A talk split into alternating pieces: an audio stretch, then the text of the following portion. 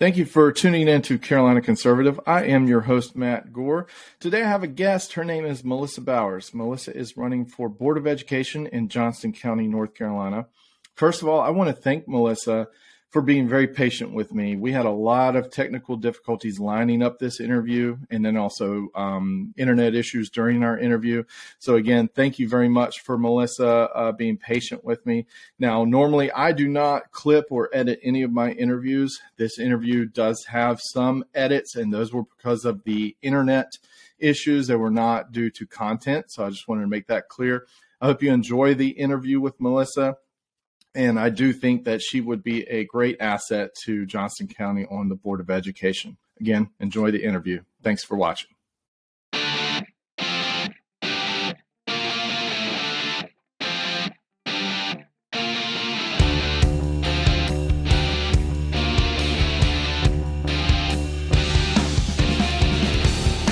You're now listening to Carolina Conservative.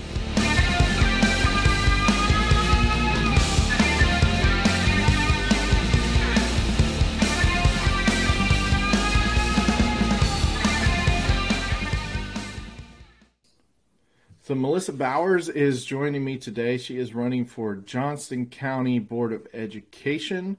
Uh, Melissa, thank you very much for joining us on Carolina Conservative. Oh, thank you for having me. I appreciate it.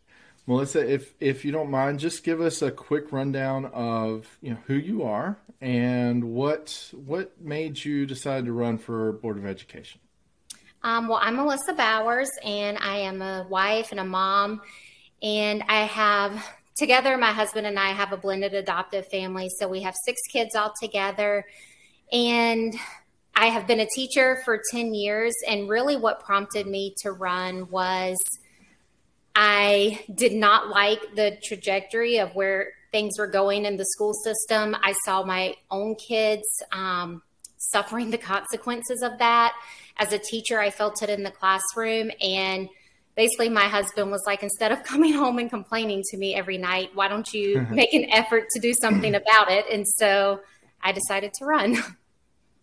Very good. And i think um, i think you know you're not alone in the frustration with the way the schools have gone public schools and especially in the last couple of years with covid and remote learning and and all yeah. that. Um, i know for us personally i guess 2020, my son was in second grade, and uh, our oldest was in second grade. And you know, when COVID hit, it was a disaster with remote learning, and we we did homeschool the next year. Then yeah, putting back I in mean... last, yeah, putting back in, putting back in last year along okay. with um, our other two, and uh, so we had a kindergartner, first grader, and fourth grader last year. Oh wow! It, yeah, it just it didn't work. It didn't yeah. work. Um, they'd lost so much for um, you know with with the COVID learning loss basically. The COVID learning loss was a was a real thing, and so we're we pulled them out uh, for homeschool again this year. Uh, so I know you're not alone in in kind of that frustration of what's been going on. Um, so tell me, so right now, um, how many candidates are there for how many spots in Johnston County? So right now there are six candidates um, for three seats um, coming up for next year. Mm-hmm. Okay, and I know from the outside looking in, Johnston County is a mess. Yes, it is. Johnston, and it's not just the Board of Education. You know, the Board of Education has got plenty of uh, drama. It's like uh, watching a soap opera over there. Yeah. Um, but you know, it's it's from the top down, from the Board of Commissioners to to yeah, police departments, everything. Uh, right. So, um, what are what do you think should be the priorities for if if you're elected for the board of education moving forward? Uh, what are what are the biggest issues that you see that can be corrected? Um, right now, I think what I see as the biggest issue is we have a real issue in our schools with accountability, and I feel like a broken record because I talk mm-hmm. about it all the time. But there is top down accountability issues. There are, we don't hold our students accountable in the classroom, um, teachers, admin. And I feel like a lot of our teachers, of course, there were teachers who left during COVID. And, you know, it's hard to bring new teachers in when it is kind of constant drama. But what I feel like if we can get control in our classrooms, then things will get better. Like if we can have that teacher support, if we hold our kids to high standards, then I feel like personally things will get better. I feel like that is where a lot of um, things are lacking. And if we can get back to just the basics in education and kind of get rid of some of this political stuff. I mean, I know it's kind of everywhere, but I just don't feel like school is the place to talk about, you know, for teachers to be talking about what side of the field they're on and things like that. And just let's teach our children, let's hold them to high standards and keep everybody accountable. And I, I really feel like things will get better. Uh, do you think so? I, I agree. I, I, don't think kids are, and this is talking to teachers in Harnett County that mm-hmm. I know. Um, I don't think kids are being held accountable um, for behavior, for turning in work, nope. or anything, um, yeah. for for participating in class. Right. Um, basically, it's been a push them through type yes. situation. COVID made it even worse. I mean, I I saw my own son who was a junior at the beginning of COVID, and they basically told him none of this matters. Like, and yeah. it's like, please do not tell my teenage son that. Like, right? He will not do anything from that point forward. and it's yeah, it's. I mean, we saw the same thing in, in elementary school. Mm-hmm. None of this matters. With the yeah. testing, it, it, doesn't matter. Let's push them through. Let's you know, yeah.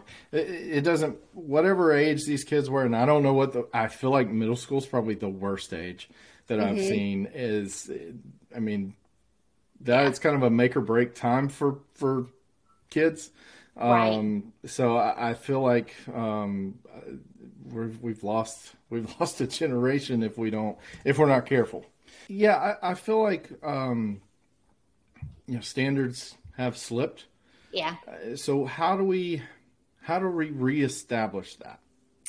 Um, I actually just kind of answered this question on Facebook today. Yeah. Um, about how I I feel like if we could have baseline policies across the county instead of this school does it this way, this school does it that way, this teacher does it this way. And I am all for teacher autonomy. Like I've been in the classroom and I understand the need for that. But there are some base rules that should be established. And the county already has some, but they're not enforced across the county.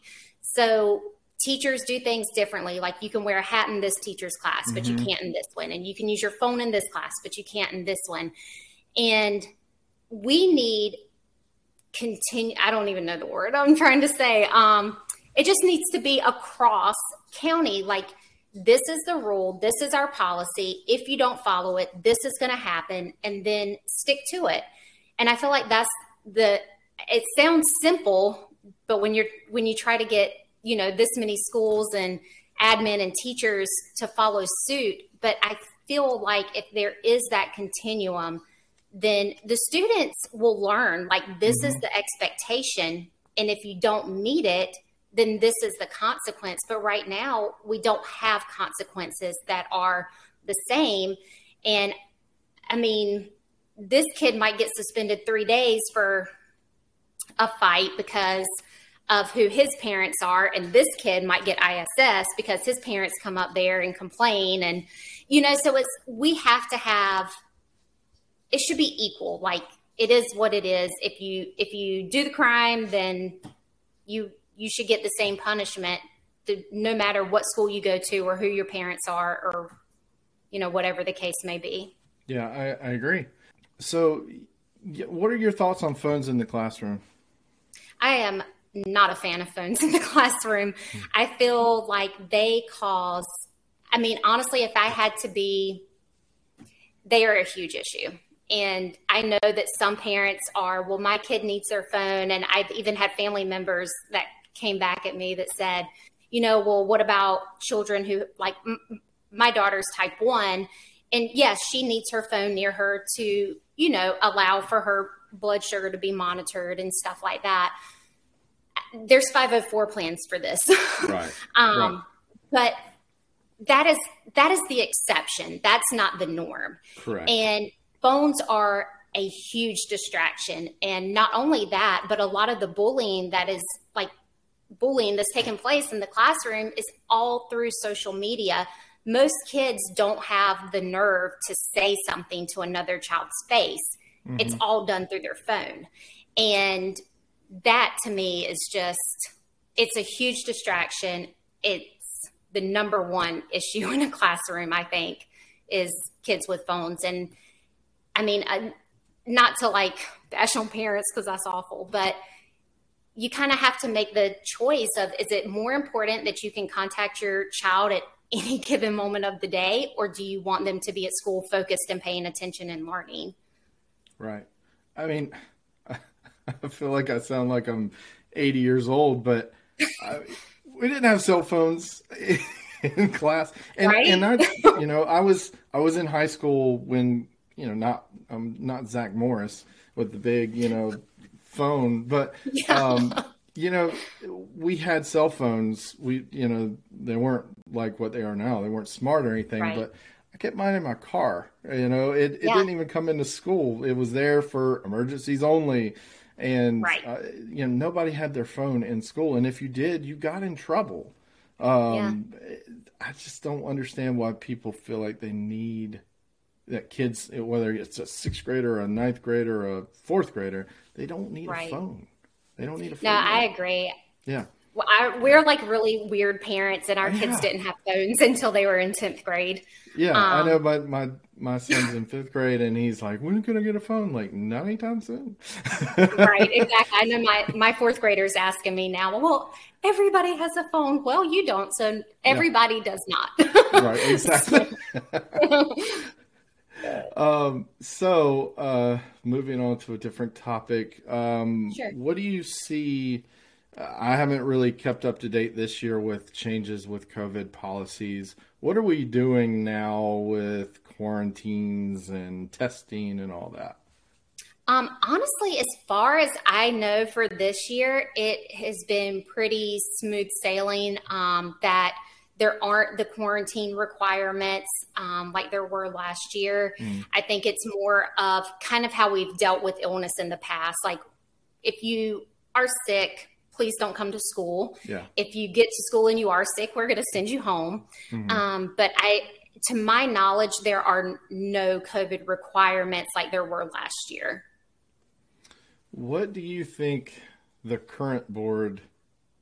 What do you do? You think they did anything right when it came to COVID, or did they kind of botch it? Um, I think at first when everybody was kind of like, oh, what's this? What do we mm-hmm. do? I think that they, at the beginning, when it was so unknown, that they did the right thing. I think we were all just kind of like, what are we supposed to do in this situation? And honestly, they were just kind of following suit with what every other school in the country right. was doing. Um, I think as time progressed, that's when I personally and others as well started having issues when it was like my child who can you know need speech therapy is now wearing a mask and they can't see the teacher and we're out of school forever. We're doing this virtual learning which you know i i taught through virtual learning at the middle school level and it wasn't awful. It's not mm-hmm. the same as a classroom experience but for our younger children it was awful.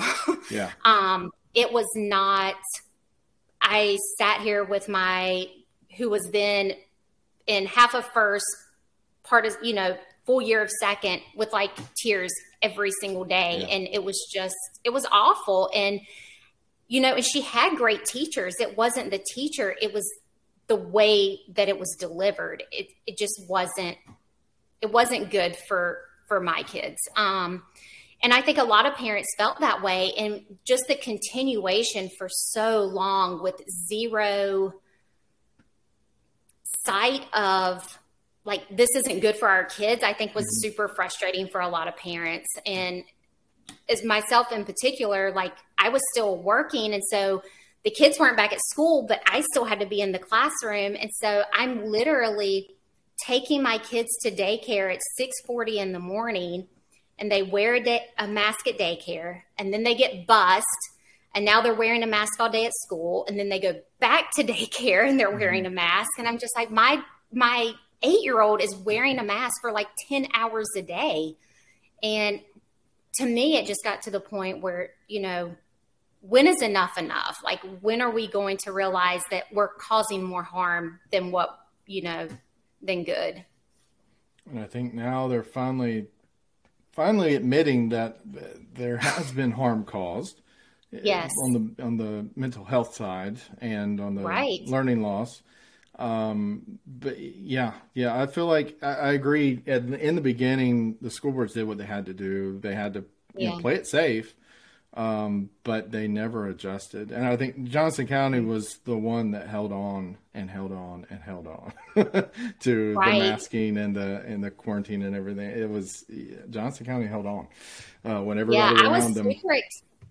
yeah, like at the beginning of the year when they had originally made it optional last year, I was super excited. I was yeah. like, "Oh, thank goodness!" You know, like my kid can go and she can learn and she can see and hear and you know mm-hmm. all the things and I was I was very disappointed um, when they mandated, and and then it did. It, I mean, it was like almost the entire year of yeah mandates. Yeah. So and you know we're in Harnett County, right next to you. I'm the same way. Mm-hmm. They had announced pretty much the last day of school the year before we're optional, um, and then two days before school started, they remandated it. Yeah. And then we did it for about a month before they made it optional again. So mm-hmm. we, we went the whole year pretty much being optional. Yeah. Now there were still crazy, you know, segregated, you know, uh, policies when it came to quarantining, but you know, we, we dealt with it. But um, yeah. Yeah. So moving forward, like you said, uh, you feel like there needs to be more accountability in yes. in the classroom what about accountability for um, I guess so. Today came out um, the the school grades, and mm-hmm. I know. Johnston County kind of it looked like they threw a party. Um, yeah, and I haven't gone through and looked at every school, but it seemed like their uh, standards weren't very high for it was like as long as everybody's got a C, and almost all of them did that. It, yeah, like we set right. a standard for next year, and we're almost there, and it's like just C and above. I don't think that's good enough. Yeah, it's really interesting. Um, I haven't. I'll be honest. I have not taken the time either yeah, to not, look I mean, through it and yeah. see what the numbers truly are reflective. I do know that at the beginning, kind of like the end of last school year, um, we, you know, there was conversation about how our scores were like really good and things like that. But what is neglected to be told is that North Carolina actually lowered their standards. Yep. And so it makes our district look really good because as a whole, the standards were lowered. Um, and that's to me as a parent, that's frustrating because I look at it as like, you know, we talk about the globalization and competing in a global market, but we are not educating our children to compete in a global market. Mm-hmm. We are really doing them a disservice. Yeah, and I feel like yeah, this the whole pushing kids through, lowering the standards, mm-hmm. um, making things easier, or basically everything is like a yeah. super grading on a curve now. Um, right. You're right. We're doing our kids a disservice by by lowering the standards. Uh, you know, we need to find out what they need to know, and we need to teach them, uh, not just push them through. Um, no, I totally but, agree, and it it happens. Like I've had kids at the middle school level who literally passed only one class, but you know failed. I don't know if you can actually fail an EOG, but like failed their EOGs, did not do mm-hmm. well on them. And we still push them on to high school. And a lot of the pushback that we get from that is like, well, we can't hold everybody back. And I, I do, I understand that. We, yeah. we can't hold everybody back. But when we have a kid who's genuinely struggling, and we as the classroom teacher or as the admin know that pushing this child on is going to make it an even greater struggle for them, there has to be something that we, at some point, we have to say, okay, this child needs to be retained. And I mm-hmm. actually wanted my own child retained, and they refused to retain her. And I was, I'm like, I am her mom. I'm with her every day. I can tell you she is not ready to move on and I was basically told it wasn't my decision. so yeah. yeah. that's frustrating. I know for for for us, same thing. My my oldest son, uh, the main thing that he struggles in is math. Everything else he he mm-hmm. accepts, but there's right. no there's no flexibility or I guess logic. You know, mm-hmm. either we push him through and he gets farther behind in math, or yeah. we keep him behind and don't let him keep moving forward in in reading and writing and everything else. It's like why right. can't we do some sort of hybrid? And the only thing he was offered was a a week of summer school oh. to try to pass the EOG again. That was basically oh, wow. it was oh, like a cram session to try to pass. Yeah. It wasn't a like let's actually learn math and and get you a 90. It's let's get you the the lowest passing grade we can get. Um, so yes. it, it's frustrating, especially like on your end. You said you wanted to be retained, and they wouldn't let you, and it's not your choice. That's yes. frustrating. it is. Uh, so, uh, Melissa, is there anything else that you want to make sure the voters know before before the election? I think mostly as with all the things that have been coming out, like I feel like daily there's new yeah drama um, that's happening. And I just, I feel like, you know, I've kind of stayed clear of all that be- just because it's not really my scene, but also I, I think I just want people to mostly know that I am not a person that just goes along to get along. That mm-hmm. I, I truly have very solid beliefs. Um, and, you know, not everybody agrees with them, and that's okay. I feel like I'm open minded but I am also very solid in my beliefs. And I'm not a person who is just going to say what needs to be said to get a vote or it is what it is for me. And so mm-hmm. I just, I hope that people will see that I am genuine and that I truly want what is best for our children because my whole life has been about kids. Like, we have a lot of kids, we foster, I've worked CPS, I've taught, and like that is that is what I do. Kids are what I do. and so I I genuinely I have their best interests at heart and I hope that people can see that I'm honest and not just, you know, here for the vote kind of thing. Good, good. Um, now, um, how can people find out more about you and or get in touch with you or learn more about you? Um, I have a Facebook. So if you like put in the search Melissa Bowers Board of Education. Um, it'll pull me up. I also have a website. It's just really easy. Vote number four melissabowers.com. You, I also have an email. You, feel free to email me. It's Melissa W Bowers at Gmail. And I'm pretty much an open book. So if you have any questions, I am I am willing to answer them and good. And and i i will include all those links uh, okay. in the description for the show. And uh, i agree you are an open book. You've been uh, from what i can tell on on your facebook page and on other groups you've been willing to openly discuss you know you know any topic you know anybody has a question about. So I, I appreciate that. I'm not a Johnston County voter, but I appreciate that. So I, I hope thank that you. they do as well. Um, Melissa, I, I do want to thank you very much for for being on with me today. Like I said, I'll put all those links in the description and and um, we'll push this out to all the social media sites and awesome. podcast sites. So uh, again, thank you very much for being with me, and I hope to hear from you soon. Thank you. Thank you for right. having me. Thank you.